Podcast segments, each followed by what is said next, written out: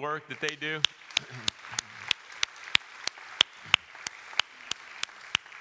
The leader behind the scenes is Joel Miller. It's his birthday today. In the count of three, can we say happy birthday, Joel? One, two, three.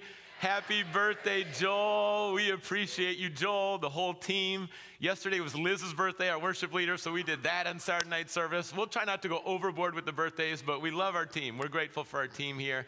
And we are starting a new series right now, The Joy of Serving. We're going to be going through different books in the New Testament. A lot of them are short books, epistles, which are letters.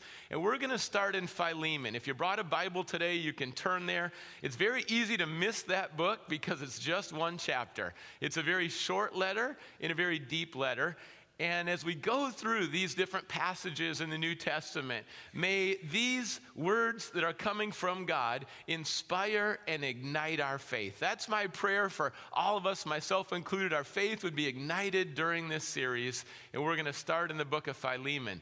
I also want to thank God for an incredible week last week for our middle school students who went to camp and the joy that was on their faces when they talk about camp and what God did at camp and the way they're connecting. We're so grateful. We're grateful for our student ministries pastor, Jesse Peters, who and his team is doing a tremendous job. And then would you please pray this week as the high school students are heading off to camp? It's overnights, it's camp, it's fun. There's over 30 high school students going. And God has a way of showing up at camp and changing and transforming lives. When we step out of our routine and we go to meet Him, uh, God is doing a great work with the next gen here at our church. Thank you to everyone that's serving. And also, another encouraging update in our chapel, uh, we're completing this project where we are adding heat in the chapel.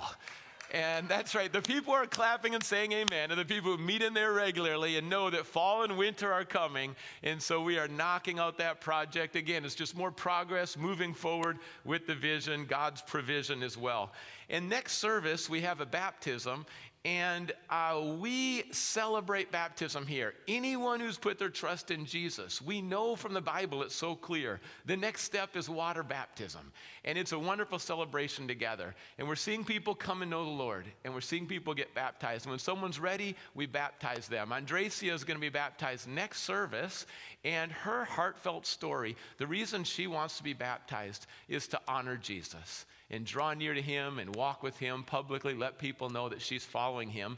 And her story, uh, just like all of our stories, it's one of grace. And Andresia shares uh, very transparently she was raped as a teenager. It led to a life of drug addiction and meth, and included prostitution. And God has met her there. She's put her trust in Jesus. There's been a great work of healing in restoration that continues. And you know, with her story, the elders, we had a discussion, and would we share that? You know, because that's her story, genuine story. And so often in church, one of the elders said, it's so easy for all of us to kind of cover up or give a cleaned up version of our story. And we want this to be a place where it's safe to be real, to be transparent. And ultimately, all of us are trophies of God's grace. So we celebrate every story, every person, and it's the work of Jesus in our lives. His love, His power is healing, and we give Him glory. Let's pray together as we start this series. Father God, we thank you, Lord, that we can be real with you all the time. Lord, and you give us courage to really know one another, encourage one another. God, we want to serve one another. Sometimes we're stuck. We're stuck in fear. We're stuck in selfishness. We're just stuck in a routine. And we don't have our eyes open. Our hearts aren't really engaged. And God, we pray that you would move by your Spirit as we're in your word today, Lord, that you would renew our faith in our minds. Give us a fresh vision. God, recalibrate our priorities, God. And we worship you. We offer ourselves in worship. And Lord, we trust you're going to do great things. In Jesus' name we pray. Amen. What is your view of serving? It's so important in every topic to think through things biblically and theologically. It all starts with who God is. We worship God, one God, three persons Father, Son, Holy Spirit, perfect unity, perfect community, and you see perfect serving and perfect trust. Jesus came not to be served, but to serve and give his life as a ransom for many. That included dying on a cross for our sins, that included becoming sin, and that included a sacrificial love that's demonstrated through sacrifice and serving. This is who God is. This is what God does. And then he reveals his heart, his life, in what he's done through this love letter we call the Bible.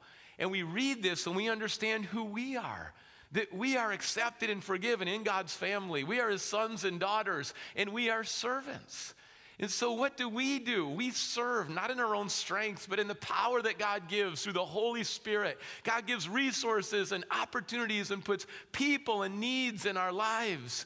And you summarize this by saying that we don't have to serve, we get to serve. What a joy it is to serve other people and make a difference in this world. We get to serve. And we celebrate a culture of serving that starts with the Trinity. You see it in Scripture, in our church family, not just programs, but the way we do life 24 7, abiding with Jesus, a culture of serving together. And that really culminates with a question How can I serve you? How can I serve you? That's a powerful question. And yes, uh, there are times when we need to say no. And yes, there are times we need to focus. And yes, there are times we need to set limits. And I strongly affirm all of those things. How can I serve you? That was Jesus' heart. When he came to earth, when he met people, there was a posture of how can I serve you? And let's carry that posture if we're meeting someone new, if it's a long term friend, if it's a spouse, if it's someone in our neighborhood, how healthy is that when we show up with an attitude of how can I serve you? Not what's everyone going to do for me, but how can I serve you? Let's open up our hearts, give the Holy Spirit access into this part of our life, which is so important this serving. Howard Hendricks was a mentor for me in seminary, and he very clearly said, Everyone says yes to serving until it's time to serve. Everyone thinks serving sounds great, great idea, great intentions. That sounds wonderful. Everyone says yes to serving until it's actually time to serve. Because when you serve, it doesn't always feel good initially. Sometimes it feels like there's some sacrifice, there's some giving up, there's some going out of your way, there's some inconvenience. And so those who say yes to service are often different than the people who actually serve. May our yes be yes. And may we refresh one another with how we serve one another. That's the heart of this passage. We're in Philemon chapter 1. We're going to start in verse 1 in this letter, real letter from real people to real people. This is Philemon's story. Let's take a look. Paul, a prisoner of Christ Jesus, and Timothy, our brother to Philemon, our dear friend and fellow worker, to Apphia, our sister, to Archippus, our fellow soldier, and to the church that meets in your home. Grace to you and peace from God our Father and the Lord Jesus Christ. The context of this letter is the Apostle Paul is writing. He's in house arrest in Rome. It's about 62 AD, and Paul, even though he's in prison, he's still serving God. He's writing letters. We have the epistles, the prison epistles in Scripture. There are multiple letters that Paul wrote from prison. He's writing to Philemon. Philemon is a landowner and a slave owner. And then he's writing concerning Onesimus. Onesimus was a servant, a slave of Philemon who decided to run away, illegally run away, stole some things, and as he left Colossae, you think of the Colossians, as he left Colossae, where he was serving, employed, a slave there with Philemon, he came to Rome. Onesimus didn't know Jesus, but he came to Rome, and Paul led him to the Lord. This runaway slave now comes to know Jesus. His life is changed, and Paul's writing on his behalf.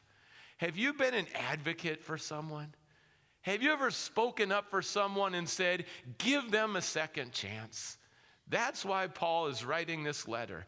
And uh, for Onesimus, it's going to take a lot of courage to say, I'm going to return. I'm going to return to Philemon. Under Roman law, a runaway slave, that was a crime punishable by death. There'd be no guarantees if he returned that he wouldn't be executed. Others, their lives were spared and then branded an F for fugitive on their forehead. The treatment was not usually good for a slave who ran away, who was a thief and now wanted to return. And you try to take this in, it's a very different context than our context today. Onesimus decided instead of running my whole life, trying to hide my whole life, I don't want to run from my problems. I'm going to face my situation.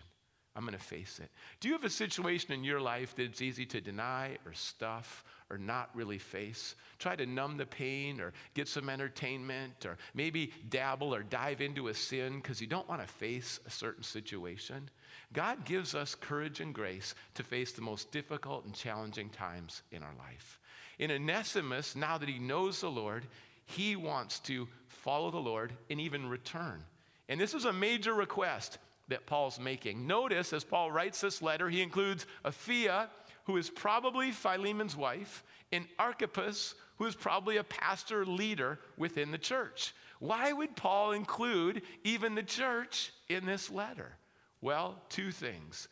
It takes a whole community to serve together, and there's accountability. I think he wants to involve everyone because he knows it's a team effort. And in addition to that, there bring, there's clarity with a letter. Because when a runaway slave returns, it's easy to have gossip and slander and assumptions and box people in. And Paul wants it to be very clear what the situation is for everyone. There are times when you lay it out so clearly for everyone to avoid all that gossip and slander, and here's the truth. Paul lays out the truth. Now let's take a minute and think about slavery. It was common then, sadly, it's been common for centuries. You read this letter and you think, oh, it, it, probably ended shortly after that. But we know it didn't end shortly after that. 1800 years after this letter, we still we had slavery in our country. Now, slavery is never good, and it's never from God. Slavery is never good, it's never from God. There's a range of experiences within slavery. Now, as we read this letter, there were some contexts where it was closer to an employer employee relationship. Still not good, but uh, sometimes it was less severe. But then on the other side of the spectrum, there were times when it was extremely horrendous and people were mistreated and killed. We've seen some of the worst in our country. Uh, we're grateful for the changes that came in the 1800s. And when you consider uh, slavery and you try to get a grasp on this, uh, sadly, over those many centuries, some Christians, uh, they just kind of ignored it, and some Christians even tried to justify it. But ultimately, God's heart and love prevailed. And it was Christian biblical principles, and it was followers of Jesus who were proactive in the abolition of slavery in our country and in many places around the world. Uh, when we read passages like this, talking about slavery, notice that sometimes the Bible's describing realities, but to describe a reality doesn't mean to endorse a reality. And it's a reminder for us that uh, there should be equality amongst all people of all ages, all ethnicities, all education backgrounds. That's something that we want to make sure that is true in our relationships. And we have a calling on our life to tackle biblical injustice. For, for all of us, you know, in generations, there's blind spots. And, and we don't have, you know, legal slavery in our country right now, but what are some of the maybe blind spots in terms of tackling biblical injustice during our times? And so we want to be aware, understanding, biblical, and live for the Lord, who's a God of grace and a God of justice. Now let's go back to the text, and the basis of serving is love. And in verse 4, and we're going to see that serving is all about relationships, and serving is about friendships. Verse 4, Paul writes, I always thank my God as I remember you in my prayers, because I hear about your faith in the Lord Jesus and your love for all the saints. I pray you may be active in sharing your faith so that you will have a full understanding of every good thing we have in Christ. Your love has given me great joy and encouragement because you, brother, have refreshed the hearts of the saints. Therefore, although in Christ I could be bold and order you to do what you ought to do, yet I appeal to you on the basis of love. I then, as Paul, an old man, and now also a prisoner of Christ Jesus. Paul is going to commend Philemon. It's important to commend and affirm one another. Paul says, Because of your faith in the Lord Jesus, you love all the people, you love all the saints. Because of faith in Jesus, we love all people. And it's amen. If you have faith in Jesus, you really should love all people. But what about the difficult ones? Uh, not as many amens now, right? We all have some difficult people to love. Maybe people that have mistreated you, that you don't understand, who wronged you. And Paul is saying, faith in Jesus, love all people, including Onesimus. And maybe you have an Onesimus in your life that is so difficult to love. Would you put your faith in Jesus, receive his love, so that you have love to love even an Onesimus or someone who's wronged you? Paul writes to Philemon I pray that you may be active in sharing your faith, that you have a full understanding of every good thing we have in Christ. You know, when you're active in sharing your faith and you're given that word, you realize how real and full faith is in Jesus. You realize the goodness of the Lord when you're actively sharing your faith. And then the more understanding that you have, the more you learn, the more you study the Bible and you understand who God is, and theologically you grow and you take that in. You realize this isn't just to hoard it, but I want to share my faith. And the two go together. You gain understanding to share your faith more, and you share your faith more, and you gain more understanding as you do that. Because people ask questions, you're like, I don't know, let me get a little more understanding. And then you share some more. That's a picture of growth. Is that true in your life? Are you growing in understanding? Are you actively sharing your faith? Those two go together. Paul is painting a vision, a personal vision for spiritual growth for Philemon, and there's going to be a crossroads where he's going to live out his faith in this context as well. Paul says, Thank you. I have so much joy and encouragement. I am so refreshed by you. Do you have people in your life who refresh you spiritually? When you're around them and the conversations and the thing they're sharing and just their spirit, the way they follow the Lord, the way you see them serve, you just feel refreshed when you're around them. It just feels good to spend time with them and you see what they're doing and it's inspiring. I think a ministry of refreshment is significant. And this word refreshment, Jesus used this word, and this is Matthew chapter 11, verse 28. Jesus said, Come to me. What an invitation. Come to me, all who are weary and burdened. Is that you today? Weary and burdened? Jesus says, Come to me and I will give you rest. That word rest is refreshment. Jesus will give you rest and refreshment. He says, Take my yoke upon you, learn from me. I am gentle and humble in heart. You will find rest for your souls. For my yoke is easy and my burden is light. We took those verses when I was a pastor in Northern California, put them on the outside of the church where people would drive by and read them. And there were people who would read them. Some people came into the church, joined the church, and they said, I just knew I needed to come in and be here when I read that Jesus gives rest. Jesus gives refreshment. His refreshment is real, it's deeper than any other source of refreshment. And this is what happens in our lives. When we abide with Jesus and receive his refreshment, now we bring refreshment to other people.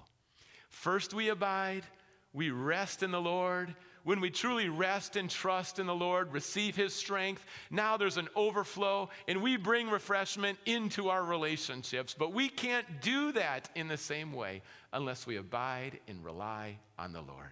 It's a ministry of refreshment. Philemon has been bringing this ministry of refreshment. And Paul says, here's the approach I'm not going to as an elder, as an apostle, I'm not going to command you to do the right thing with authority, but instead, on the basis of love, on the basis of love. Why does he make that shift? So Philemon will own it. If you're a parent, don't you want your child, children, grandchildren to own their own faith? I mean, as a parent, you could say, I command you, you better, I have authority, I'm over you, you need to. And how far does that go? But when a child is inspired, understands the why, owns their faith, now wherever they go, when they leave home, wherever they're living, they're living for the Lord because they've owned their faith. They've owned their serving. They've owned their action. And Paul is trying to help and empower Philemon on the basis of love to own his faith and live it out in this context. Let's empower one another to really own it, and it happens through a basis of love. I'm inspired as I look around, and when I see on the weekends, I see middle school students and high school students heading to the Grace Kids classrooms. So, why are they going? Did anyone mandate that? No. We just have a lot of middle school and high school students who love serving the children at our church. And they'll go and they'll make a difference and they'll connect and serve and love the kids. I was inspired for Grace Kids Camp when, yes, we had hundreds of kids, but we had over 100 people serving of all ages at our church for the week. And some adjusted work schedules, took vacation time to be here to serve the kids. Again, the basis of that was love. We are seeing right now with our worship and arts teams, people are coming forward and saying, I play an instrument, I can serve, I'd like to sing. You know, all that's happening, it's the basis of love. We do nothing around here where we say, You shall serve in this way. But we do believe and this ties into the why, we do believe that God loves everyone in our neighborhood, so we're going to have Grace Loves Auburn because we get to show love in a practical way. We read that people form their opinions of church in the first seven minutes. The first seven minutes, they formed the opinion of church. And so we believe that a ministry of hospitality with ushers and greeters is really significant. And that smile, that touch, that conversation, that care, that warmth is so important when someone comes into church because it reflects that we have a God who's welcoming and loving. And we believe that every child's important and their spiritual journey is important. And so we say, yes, let's serve the kids. And, and, in a lot of ministries coming back from COVID, it's like we have more than half, but still a ways to go. And what an opportunity on the basis of love. But this goes far beyond any church programs. Look at the story with Reuben and Angela. Think about their journey. Can you imagine what that would be like to suddenly find out that you have breast cancer? Serious cancer? To take that in when the doctor says that? How do you respond? And then on top of that, for Reuben to find out that this blood clot won't go away. Six major surgeries with amputations to go through that together. Do you know what happens sometimes in stressful situations when there's trauma, tragedy? Sometimes a husband and wife will turn and kind of put the blame and take it out on one another. Sometimes people will be isolated and it feels like no one cares. But here, we want to come together, husband and wife, staying close and united during the most difficult days of their life, as a church family, as a care team, as life groups, as friends, together. We pray, we serve, we meet needs. We want God to be uh, right in the center of the most difficult times that we're going through. And why would we want that to be this culture of service? Because the basis is love. There's no greater motivation than love. And if you're serving in any way and the motivation isn't love, this could be a great opportunity for a heart check today and say, well, why am I serving? Am I serving just to be noticed? Am I serving just out of duty? Or is there a love for other people that I have? Is there a love for God that I love to express? And I'll tell you when you're really alive is when you wake up in the morning and you're excited to serve because you know God's gifted you, you know He's changing lives, and you just want to make a difference. That's powerful. That's the way to live. That's the way Jesus lives. And it's the basis of love. That's the motivation. Now let's think through serving. Let's cognitively think through some realities as Paul shares them. And look at verse 10. We're going to start there. Paul's going to begin to make his appeal. I appeal to you for my son Onesimus, who became my son while I was in chains. Formerly, he was useless to you, but now he has become useful both to you and to me. I am sending him who is my very heart, back to you. I would have liked to keep him with me so that he could take your place in helping me while I'm in chains for the gospel. But I did not want to do anything without your consent, so that any favor you do will be spontaneous and not forced. Perhaps the reason he was separated from you for a little while was that you might have him back for good, no longer as a slave, but better than a slave, as a dear brother. He is very dear to me, but even dearer to you, both as a man and a brother in the Lord. I think that Paul here is hinting towards not just a slavery position, but possibly no more slavery and look at him in a whole new way from God's perspective. Paul writes, My son, and he's talking about Onesimus to point out the reality that Onesimus is now in Christ and he's in the body of Christ, that he is family. And that's true from a heavenly perspective, and that's true. Family, there's one family that we don't choose, and there's one family we choose to step into. It's God's family, the body of Christ. And Onesimus is in the body of Christ. Paul says, but now, two important words, but now. In other words, this time is different. This time is different. I know he stole from you in the past, he wasn't reliable in the past, but now he's changed. Have you ever seen someone really change? I mean, someone who is deep in sin, change, repent, live for the Lord, break free from some of those patterns and traps of sin. It's powerful. Paul's seen Onesimus change. So he emphasizes, but now. His name, Onesimus, was a common name for a lot of slaves at that time. The name Onesimus meant useful.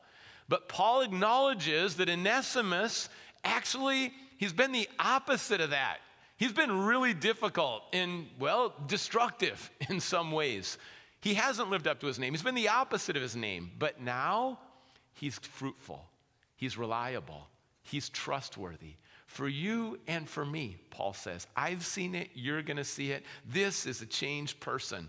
Sometimes when you have a past, people try to box you into that past and don't let you out of that past. But I'll tell you, God gives new starts, God gives new opportunities. And Paul is an advocate here for Onesimus because he is a changed man. Paul says, My very heart.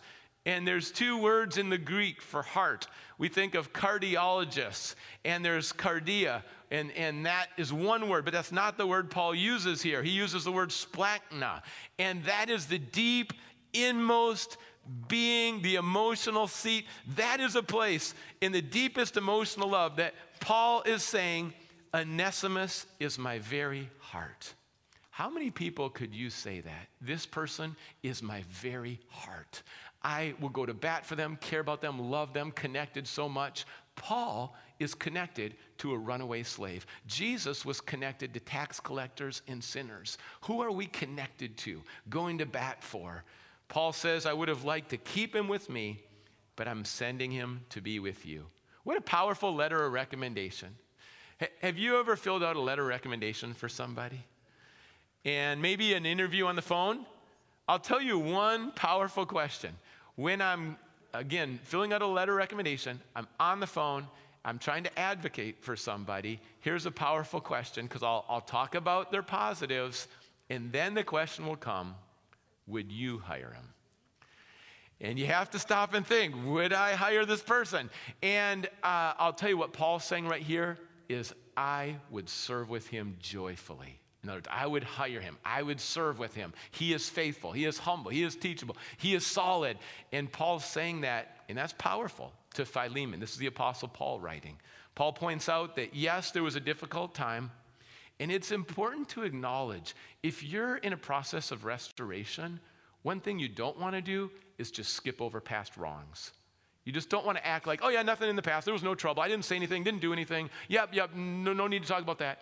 When you acknowledge what happened, and Paul acknowledges the past with Onesimus, that gives credibility towards what he's going to say now. When you acknowledge, it could be in the context of marriage. When you acknowledge, you know, I forgot that, I didn't say that, I used this tone, I was grumpy here, I was rude here, I was too critical here. When you acknowledge that, it makes room for healing. And we need to acknowledge some of those things so that we can move forward towards restoration. Restoration is re engagement in relationship. And that's what Paul is being a part of here. And this is maybe the most powerful part. Um, this is a dear brother. Don't see Onesimus like the rest of the culture does as a possession, see him as a person. And in this relationship, there is equality in the sight of God. In other words, a runaway slave and a thief is equal in worth and value and dignity, equal to a landowner and slave owner, and is equal to the Apostle Paul. That in God's sight, all three people have equal worth and value. And that's a reminder for us that all the people in our life, we need to see them as equal.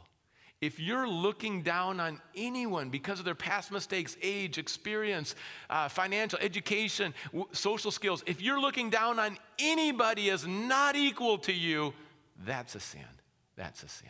So we want to see people how God sees people, and that's the shift that Philemon is needing to make with Onesimus. Let's start to summarize here and consider these three roles. Uh, think about these roles in your life and in this text. First, there's the role of the bridge. This is the Apostle Paul. When you play the role of the bridge, you are seeing potential and you're starting to connect people. 468 words in this letter, and look at the change that comes through this letter. God might be, through one conversation, through 468 words, you're able to bridge and connect and restore an important relationship. God will use you in that role. Also, there's the welcomer. This is Philemon, forgiving in making room for grace. Do you make room for grace in your relationships? Paul is saying, Philemon, let's make room for grace. It's time to forgive. And then there's the receiver of grace and forgiveness, Onesimus. And when we're in that position, we are growing, we are finding a new faithfulness, we are moving forward in trusting God.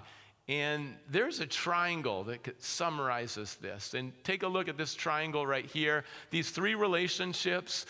This is very significant. What we see in this book, the bridge, the welcomer, the receiver, this is played out thousands of times.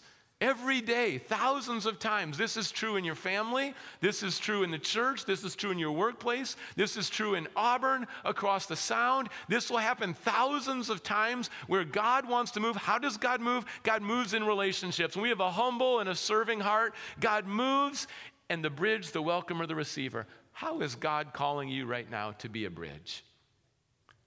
How is God calling you to be a welcomer? How is God calling you to be a receiver of His grace with a fresh start? What does that look like in your life right now? This is the gospel. The bridge is Jesus Christ. He is the way, the truth, and the life. No one comes to the Father except through Him. And we are the recipients of grace. We contribute 0% towards eternal life. Jesus accomplished it all by his substitutionary sacrifice on the cross. Father God welcomes us with ecstatic joy in dancing. There's rejoicing in heaven every time we return to God, repent, and uh, heaven celebrates. It's a picture of the gospel. Luther said this What Christ did for us with God the Father, this is what Paul does for Onesimus with Philemon. It's a picture, it's theological and practical for our lives. And now the last section, making the ask. It's important to make the ask, and the ask needs to be clear. Paul's going to make the ask. It takes courage to make the ask.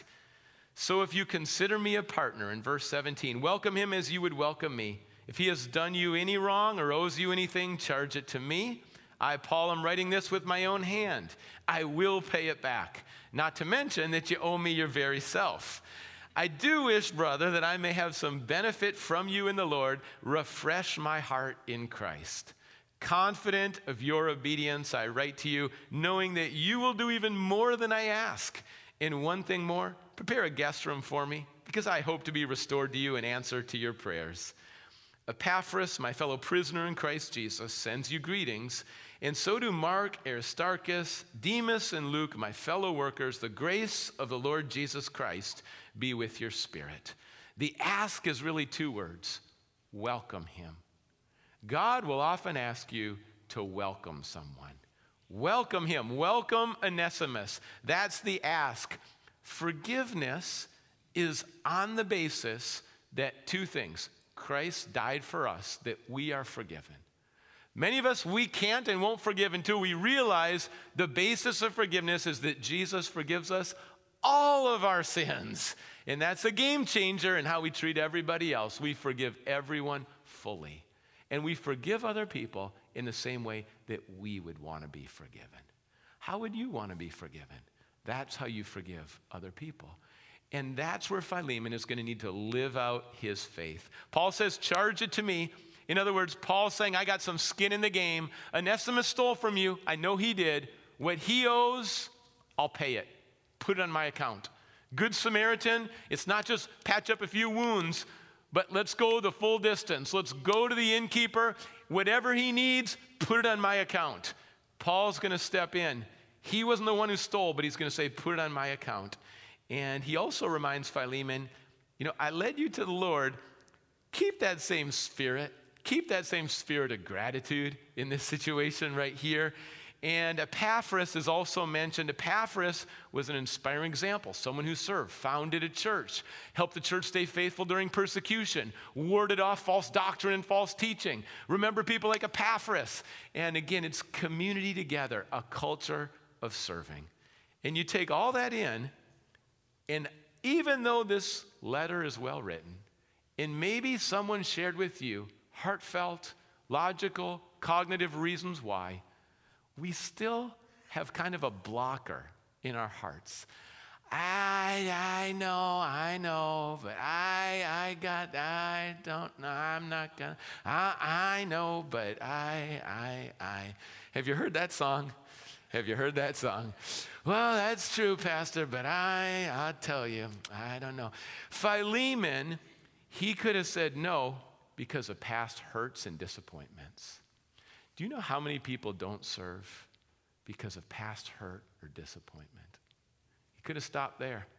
He also could have stopped and said, I'm doing enough. I'm doing, the church meets in my home. The Colossians, they meet in my home, my hospitality.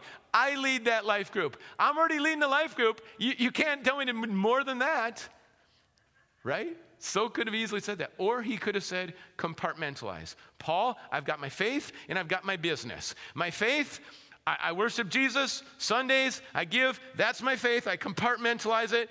But now you're talking about business. I mean, this is my employee. That's business. That's different than faith. Paul, don't go messing with my business. I'm going to stick with my faith over here. Well, that's unhealthy, isn't it? We don't compartmentalize faith. We honor God in every context. There's not this little separate pocket, oh, that's my business. No, we serve God joyfully. And we need to move beyond some of the deeper feelings, excuses, and social norms. We need to leave room for grace and worship God ready to serve. The summary is that God moves in a servant's heart, then he guides to a specific role. God moves in Onesimus' heart. He wants to go back and serve with a whole new perspective and passion. God moves in Paul's heart, and he writes this letter 468 words. Write a letter that's going to change someone's life. Can you imagine Onesimus showing up with this letter? Here's a letter, here's Onesimus. What a moment. What tension. In Philemon, changing Philemon's heart so that he would serve and extend grace. That's how God works. I picture in this, as this plays out, that fear is a huge factor. Is fear a huge factor for you with serving? Paul writes this, but what if Philemon says no? What if there's conflict? Onesimus, if he goes back, what if people judge him? What if people cruel to him? What if he ever messed up again in any small way? Philemon, how do I know he's really changed? I'm going to welcome him. What's the precedent there? What's everyone going to think of that? There are so many reasons for fear, fear, fear. God does not give us a spirit of fear, but He wants to free us up to serve and to love and to do it together. Bridges, welcomers, receivers for the glory of God. And if it feels hopeless, it probably felt hopeless for Onesimus. But our identity is that we are accepted. We are children of God, sons and daughters of God. And because that's who we are, we serve to the glory of God. God parted the Red Sea. God can make a way where there doesn't look like there's a way right now. Let's pray. Father God, we thank you for being so good and kind and gracious to us.